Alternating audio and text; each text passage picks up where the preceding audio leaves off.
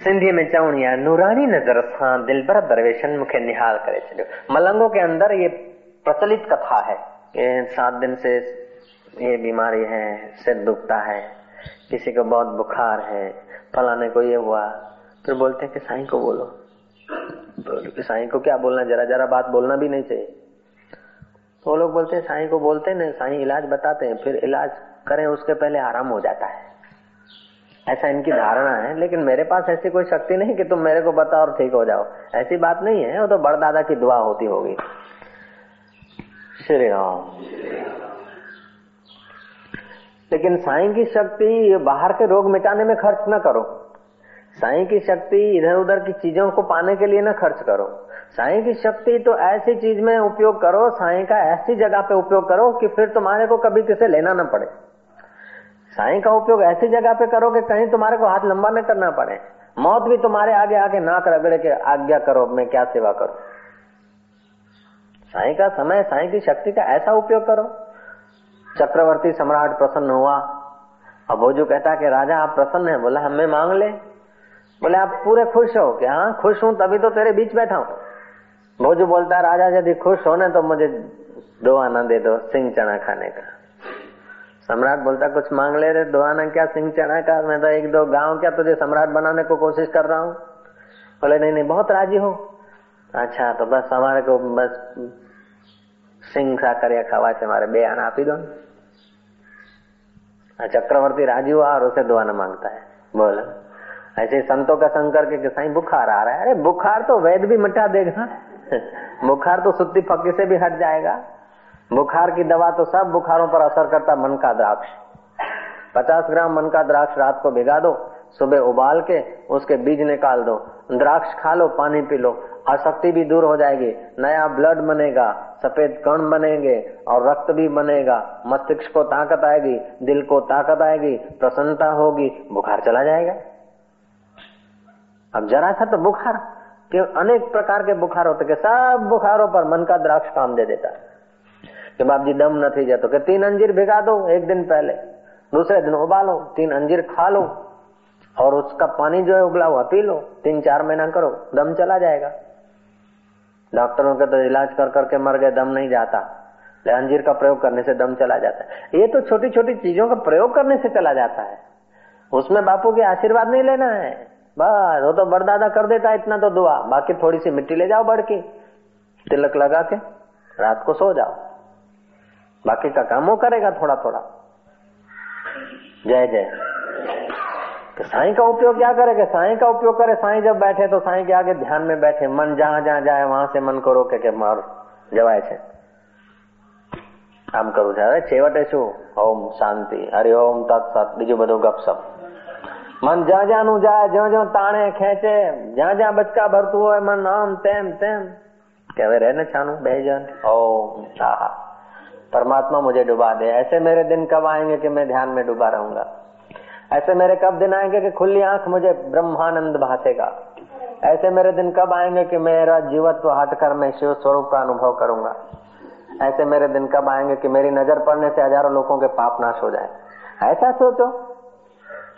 कि बस साई बात करे, साई दस दे सिर दर्द है, बुखार है। नहीं, संतों के पास आके जो रोते हैं, चिल्लाते हैं, उनका रोना चालू ही रहता है।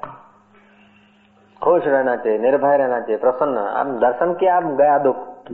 गुरु जी का दर्शन किया, फिर दुख आएगा, मैं दुख चला गया। ऐसा सोचते तो उनका दुख चला भी जाता है। पवित्र भूमि में तुम जैसा सोचते हो, ऐसा हो जाता है। गई चिंता तो जाती है। कि क्या अपने साथ बातचीत नहीं किया यार, आज का फेरा फालतू गया। तो फालतू गया। કે નહીં ગમે તેમ બાપુ બોલ્યા કે ના બોલ્યા પણ દર્શન થયા ને કે આજનો દાડો સફળ આપણો जाएगा तो सफल ही सफल क्योंकि तुम सत्य संकल्प तुम जैसा सोचते हो ऐसी शक्ति मिलती तुम जैसा बल्ब लगाते हो ऐसा प्रकाश होता है तुम पंखा लगाओ तो हवा देगा ट्यूब लगाओ तो प्रकाश देगा फ्रिज लगाओ तो बर्फ देगा माइक लगाओ तो आवाज देगा तो पवित्र जगह एनर्जी मात्र है। तो तुम जैसा जैसा फिट करते हो, साधन ऐसा ऐसा हो बाजता है। कि साई तो देखो, हमारे को तो कुछ बोलते नहीं, इसके तरफ़ निहारते हैं हमारे तो नहीं है। तो तुमको ऐसा हो भाषेगा एक लड़की थी, नीमच गई। श्री राम।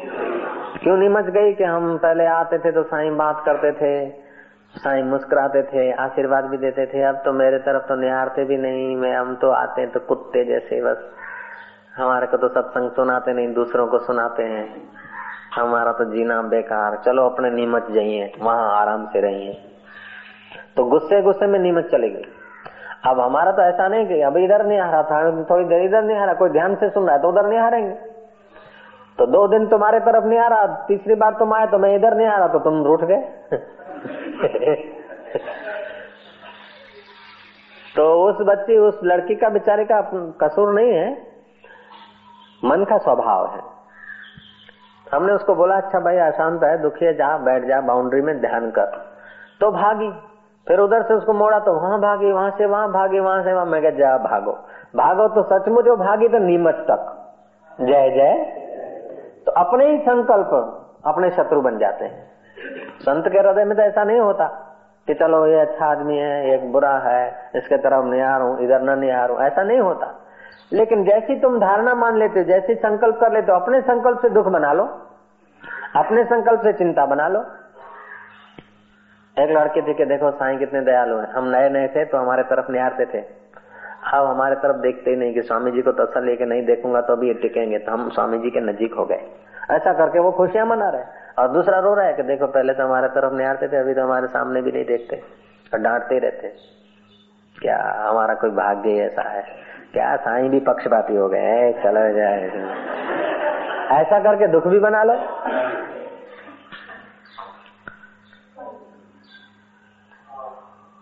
किसी से बात न करने पे उसको लगता है कि हम अपने हैं नजीक के और किसी के साथ बात करते हैं कि देखो, मानव जी विच में बड़ी मुझी गाल कहीं।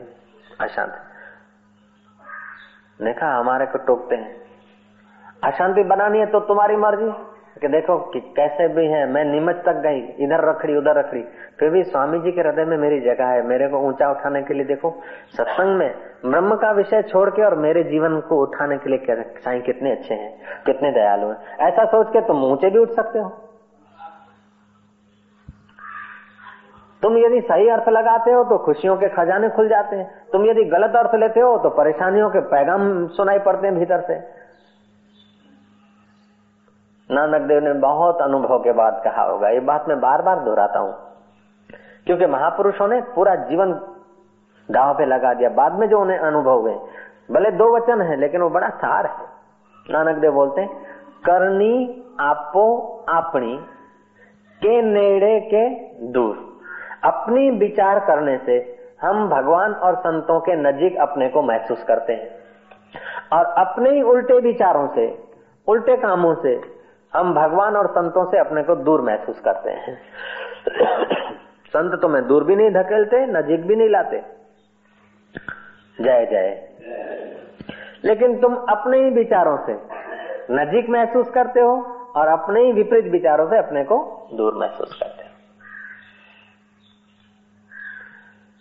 तो जब विचारों से ही तुम नजीक दूर हो सकते हो तो दूर के विचार करना ही क्यों? विचारों से सुख दुख होता है तो दुख के विचार करना ही क्यों? एक मुल्ला जी थे, निजानंद के साथ गए। निजानंद निज के बात को रहस्य को जानने वाला संत और मुल्ला जी, लालबू जक्कड़ और निजानंद दोनों की दोस्ती हो गई। गए यात्रा को महाराज निजानंद निजानंद ने तो नारायण हरे करा, ब्राह्मण वास में कोई माई लाई, दाल भात ला दो निजानंद ने बोला, खाओ, बोले, हम तो मियाँ भाई अपने वालों का खाएँगे। अपने वाले थे नहीं। जिसको अपने वाले नहीं देखते, उसको तो फिर क्या खाना?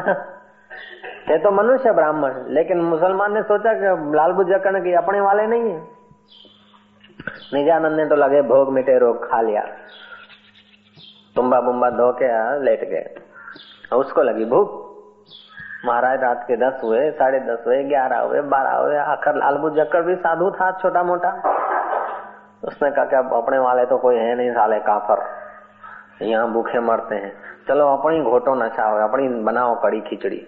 तो मन ही मन से लकड़ी चून के लाया, बेसन लाया, मिर्ची लाया, ये लाया, वो लाया, कड़ी और खिचड़ी बनाई। मोटेरा की कड़ी जिसने खाई हो, उसको पता होता है कि मोटेरा की कड़ी खिचड़ी कैसी होती है। लाल लालबू जक्कड़ को बनाने नहीं आया, हरी मिर्च डाल दी ज़्यादा। मन की खिचड़ी बनाई, मन की कड़ी बनाई और मन से ही खा रहा है।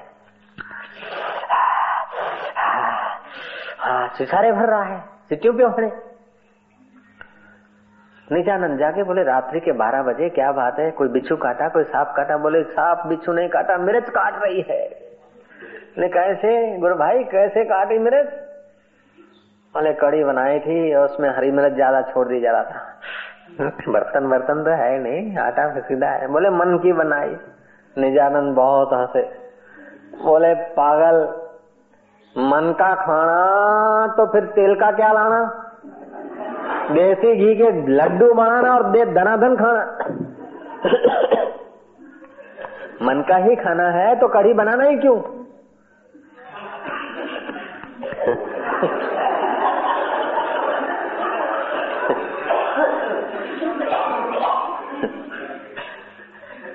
कढ़ी बनाना क्योंकि मिर्ची आए अपने लड्डू नहीं बनाए और खसखसिए लड्डू।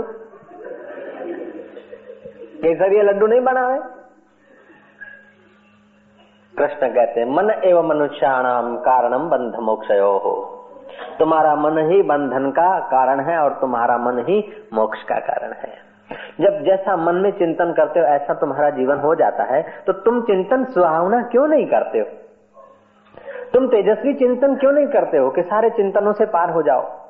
एक लड़के के ऊपर किसी सेठ ने विश्वास रखा था, नाम नहीं लूँगा, उस लड़के का रिश्तेदार बैठा है। उसीलिए बोलता हूँ, वो नहीं होता तो नहीं बोलता। सेठ ने विश्वास करा और वो लड़का बेचारा वैसे तो अच्छा था, लेकिन किसी चक्कर में आ गया और वो सट्टे में उतर पड़ा तो सेठ की रकम लगाता जा, लगाता जाए। और पगार तो आठ सौ, नौ सौ, साढ़े नौ सौ, रकम लगाते लगाते पचास हज़ार रूपया सेठ के गायब कर दिए क्या घबराया। सेठ ने विश्वास रखा। घबराया घबराया। गया किसी संत के पास कि बापू मारो चाहे तारो, दया करो। बापू ने कहा अच्छा बैठ। दोपहर को आया, बापू ने अखा दिन उसको सेका।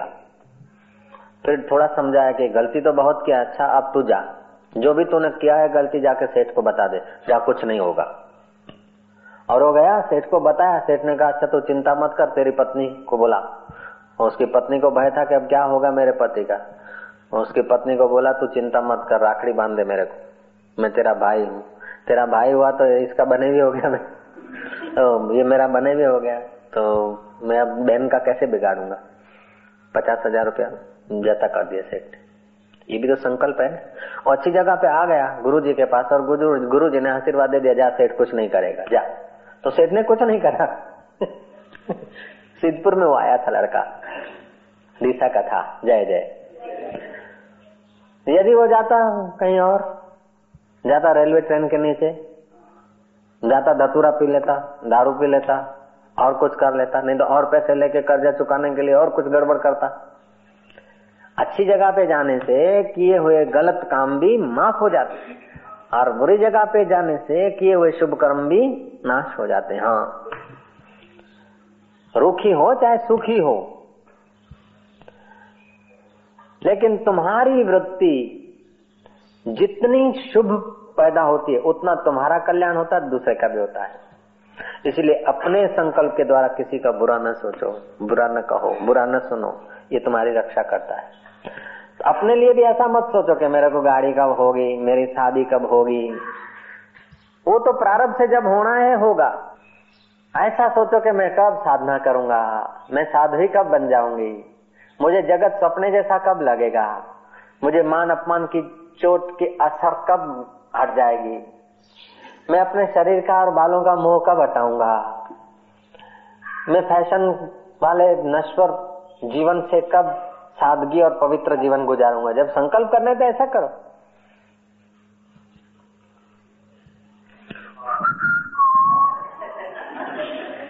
अरे भाई, दे।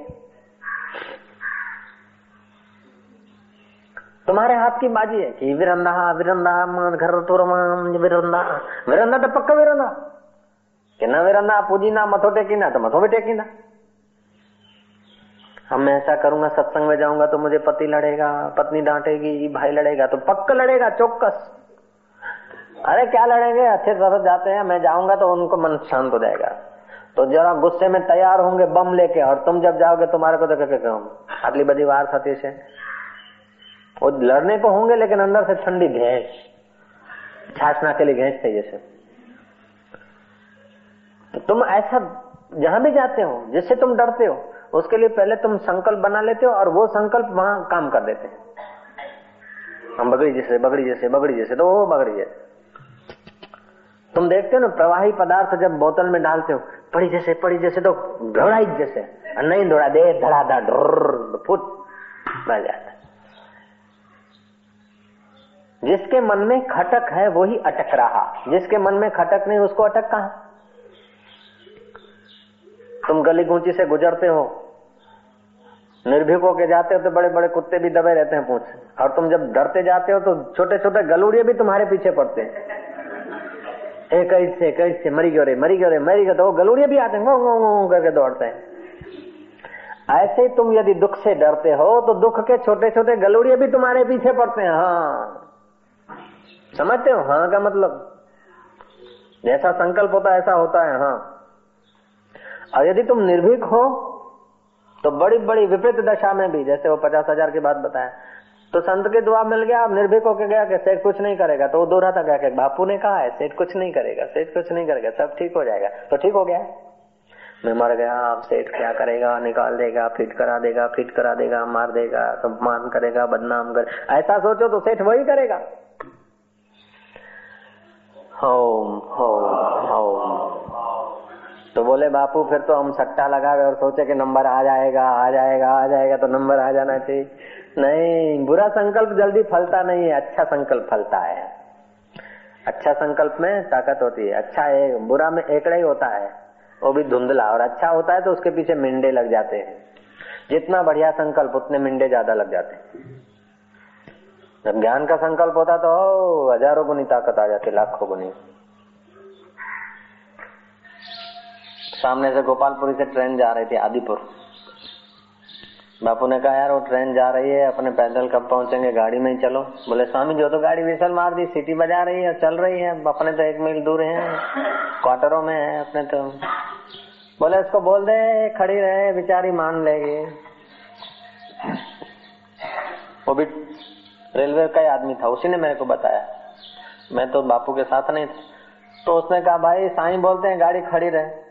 तो गाड़ी का क्या पता क्या हुआ, वो चलने की थी, विशल बजा रही उठी है, दो चार रन लगा भी दिए, उसने राउंड भी लगा दिए पहियों ने, एकाएक बंद हो गई। ड्राइवर ढूंढता क्या है, इधर, उधर ढाक साइन चलते चलते वो बोलता, साइन दौड़ो। बोले, दौड़े क्या? अपने को लेके फिर जाएगी रांड पहले काहे को जाएगी? रेलवे खां पो वरी वाह वाह रन केॾा वेंदी रेलवे अपने को उठा के फिर जाएगी।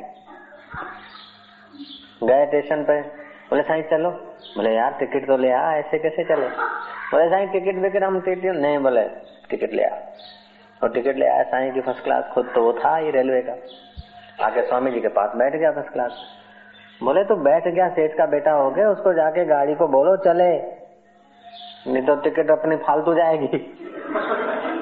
करमंडल में से पानी दिया बापू ने। बोले, ड्राइवर को दो। ड्राइवर को बोलो, कोई नुकसान नहीं है। हरिओम तत्सत ऐसा करके तीन बार छाट दो। और फिर गाड़ी को बोलो, भाई, चल। तो चलेगी। बाकी का रिपेयरिंग रिपेयरिंग करने की ज़रूरत नहीं है। रिपेयरिंग करेगा तो अपने को बैठा रहना पड़ेगा और पानी छाट दिया, गाड़ी को बोला, चल। तो चले। ऐसे महापुरुषों को लोगों ने पहचाना नहीं। मैसिंग जैसों को तो दुनिया जान लेती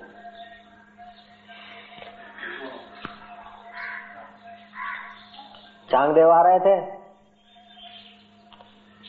सिंह पर सवारी। और मुँह से आग उगलता हुआ विषधर पकड़ के उसको चाबुक बनाया।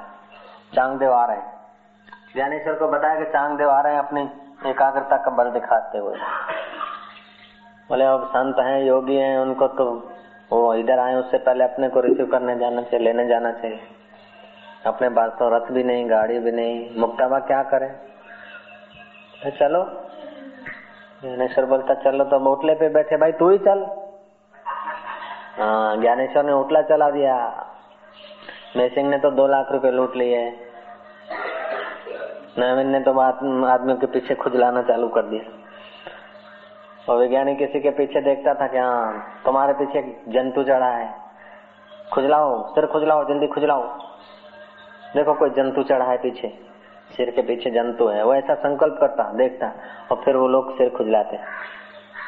इतना प्रसिद्ध हो गया कि किसी को सिर खुजलाना हो तो सोचता कि वो वो है तो नहीं, उसके संकल्प से तो नहीं करता हूँ। सौ में पंचाणु आदमी को ऐसा हो जाता। किसी का किसी का सिर खुजलवा दिया, बैंक से पैसे ले लिए। यही मन का, एकाग्रता का उपयोग किया ना। ज्ञानी लोग एकाग्रता का उपयोग इसी बात में नहीं करते, उनके लिए तो खेल हो जाता, विनोद। गाड़ी को रोक दिया, कभी विनोद हो गया। रोकने, दिखाने के लिए नहीं कि मैं बड़ा आदमी हूँ। दो ही तो आदमी थे, कहीं भीड़ के बीच थोड़ी देखा और तो मेघ को नज़र डालते भाई, दे तो देने लग जाता भाई, रुक जा तो रुक जाता है। ऐसे होते ज्ञानियों का तो क्या? फिर भी वो ज्ञान का फल नहीं है, वो तो उनके एकाग्रता का फल है। ज्ञानी तो बहुत ऊँची चीज़ होता है। ज्ञानी का विनोद होता है। विनोद मात्र। ज्ञानी जो विनोद में बड़बड़ा देगा, वो सच हो जाएगा। और अज्ञानी का तो एकाग्रता करनी पड़ेगी, यूँ। फिर भी साठ टका सितर टका, अस्सी टका, पंचासी टका, ऐसा हो टक्कावारी होती है। ज्ञानी जो ऐसे बोल देगा, हो जाएगा। जहाँ सेठ नहीं लड़ेगा तो पचास हज़ार जिस सेठ के हो गए, और वो बोलता चिंता मत करो, बैठे रहो। हाँ तुम्हारी पत्नी मेरी बहन है। राखड़ी बंधवा लेता हूँ। वो रोती है, उसको बोलो, रोवे नहीं, चिंता नहीं करे। आ जा तो मेरी बहन है, राखड़ी बाँध। तेरे पति को मैं कुछ नहीं करूँगा। ऐसा भी कर लेते बोलो। ओम ओम ओम तुम्हारी हुंडी स्वीकार जो महाराज रे, सांवड़ा गिरधारी, हुंडी तो कहीं और रुपए देने के लिए सेठ बन गया कहीं। ऐसा भी तो होता है ना।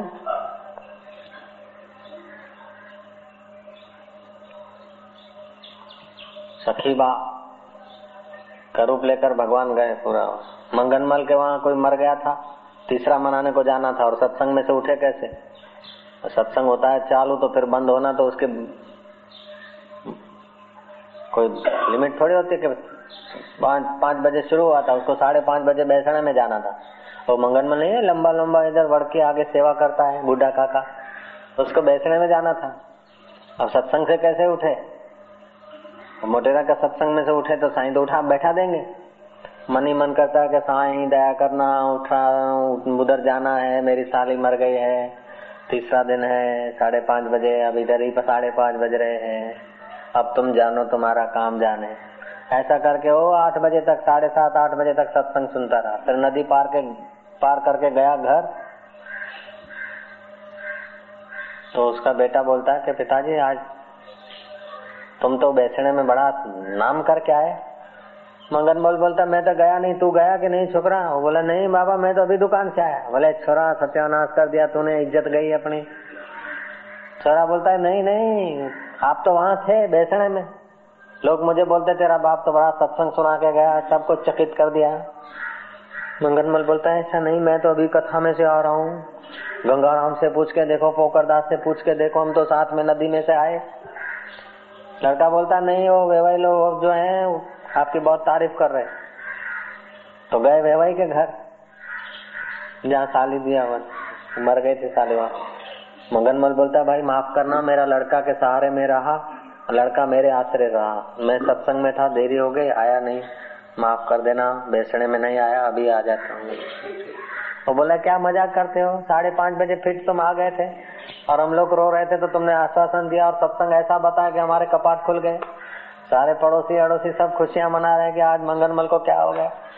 मंगनमल सोचा कि माँ, ही सोचो कि वो मैं तो इधर छा थो। पोकर दास से पूछा यार, मैं तो तेरे साथ था। वो बोले हाँ। हे, मंगनमल के आँखों में आँसू आ गए कि वाह भगवान, मेरी लाज रखने के लिए तू मंगनमल भी बन सकता है। ऐसे योगी, ऐसे संत तो भारत में पड़े हैं, साधक लोग तो पता ही नहीं उनका। मंगनमल ज़िंदा है अभी तो। ऐसा उसके जीवन में हुआ था। और भगवान ने सखुबा का रूप ले लिया था। भक्त माल में आता है कि एक भक्त ध्यान भजन करते करते वो नाई था। कीर्तन करते करते करते करते तन्मय हो गया। सुबह उसको कीर्तन का रंग लगा था जैसे माई को रंग लगा बैठा रहा तो रोज दाढ़ी उतारने जाता था राजा के प्रभात में। फिर राजा स्नान करता था। और उसको तो देर हो गई कीर्तन में। फिर वो अपना पेटी बेटी संभाला। पहुँचते पहुँचते नौ बज गए।